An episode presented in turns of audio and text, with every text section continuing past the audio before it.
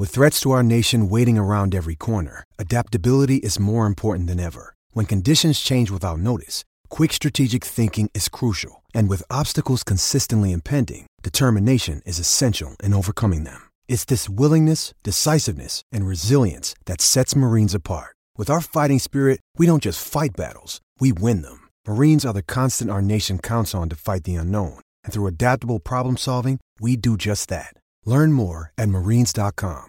Yeah, Sydney, welcome back to the Sydney set. It's Everest Day, Sydney's Everest Carnival. Ele- elegance, thrills, and world class racing await. We're getting up to now race six of the program at Randwick this afternoon as we dive through our preview with uh, myself and uh, Mick Gannon.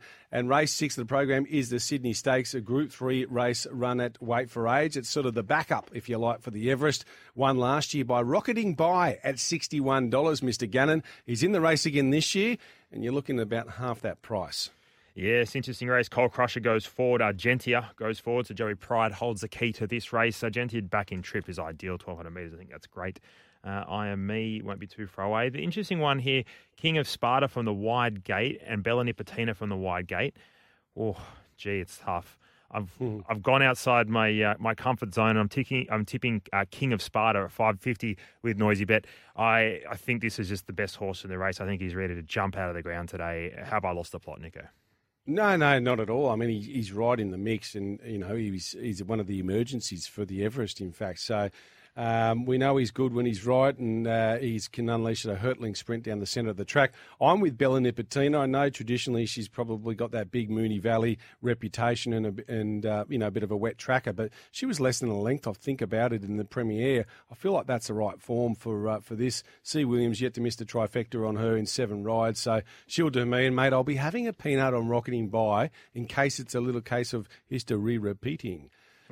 Something there anyway. We're just getting a terrible singing along. I need to get to a karaoke bar. But anyway, before we do that, let's move on to. We've done race seven, which of course is the Everest. We spoke about that at the top of the day.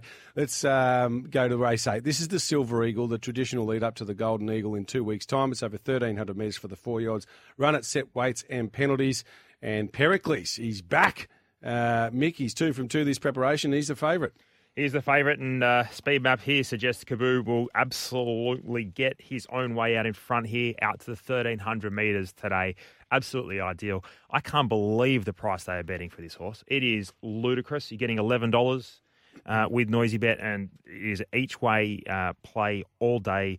Complete forgive last start when pulled up lame. He'll be ready to fire today. He's a forgotten horse. You've got horses like Benedetta that comes uh, come from Melbourne, uh, low flying, absolutely no doubt about um, his chances. Yellow Brick that comes from Toowoomba. But uh, for me, I'm really keen Kaboo to bounce back. Okay, I'm with Benedetta here. Uh, she comes out of a really high rating Bobby Lewis up the Flemington Straight last start. Before that, beat the flying Parasol, who we know is a pretty handy galloper, raced in Sydney last week and only has to run a strong 1300 metres to be right in the finish. And I think given that the race is just devoid of a little bit of pace, she might get a chance to run the uh, the 1300 metres out in a strong manner. Hey, uh, Mick, race eight of the, or race nine, I should say, of the program. This is the new race, uh, worth $5 million. It's the King Charles III Stakes over 1,600 metres, a Group 1 event, formerly known as the uh, George Main Stakes. It's run at Weight for Age.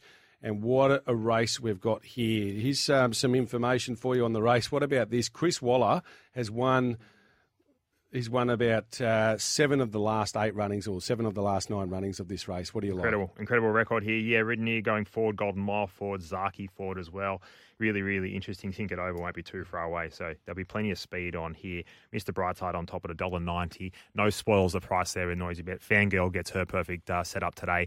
I think it's a race in those two in regards to, you know, I think the market's got it right. The two horses I was really keen on um, having a spec on would be Light Infantryman and Buckaroo. But I just want to see how they parade. If they parade and, and look fit and, and enormous, I could easily back those two and forget about um, Mr. Brightside and Fango. So it's a late sort of betting race for me, Nico. How do you see it? Yeah, Mr. Brightside for me. He's one of the last five, three this preparation and a couple of Group Ones. Best last 600 metres of the entire day in the Makybe Diva Stakes. He's airborne, this horse, and he's a two time winner over this track and distance, courtesy of his Doncaster wins. Agree with you, Light infantry Infantryman has got this terrific record overseas. And just be wary of those horses coming out of the Epsom now up to weight for age. Horses like Redina are considerably worse at the weights. Let's Up move on it. to. Yeah, up against it. Let's move on to race 10.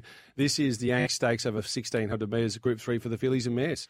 Hold on tight here, punters. This is the Get Out Stakes, and there'll be more than 50,000 people. They're obviously not all listening to us, but I'm sure they'll catch the podcast. If you want to get out, I am very confident in a two horse play here in the last. Of course, we will be gambling responsibly, but race 10, number two, Philosophial is a horse I'm very, very keen on. You're getting around $12, I think, with Tommy Berry from that low draw, jumps out of the ground at the mile today, and more secrets from Barrier 3, Zaaki Lloyd. They're the two. I'm going to play the quinellas, and I'm going to back them both to win the same amount, Nico. I'm very keen.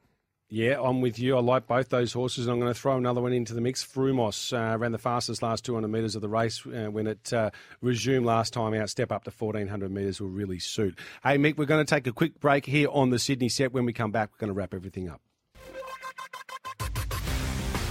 Get Noisy, the newest betting app with Bang on opening specials. Time to bet noisy, people. Imagine what you could be buying instead. For free and confidential support, visit gamblinghelponline.org.au.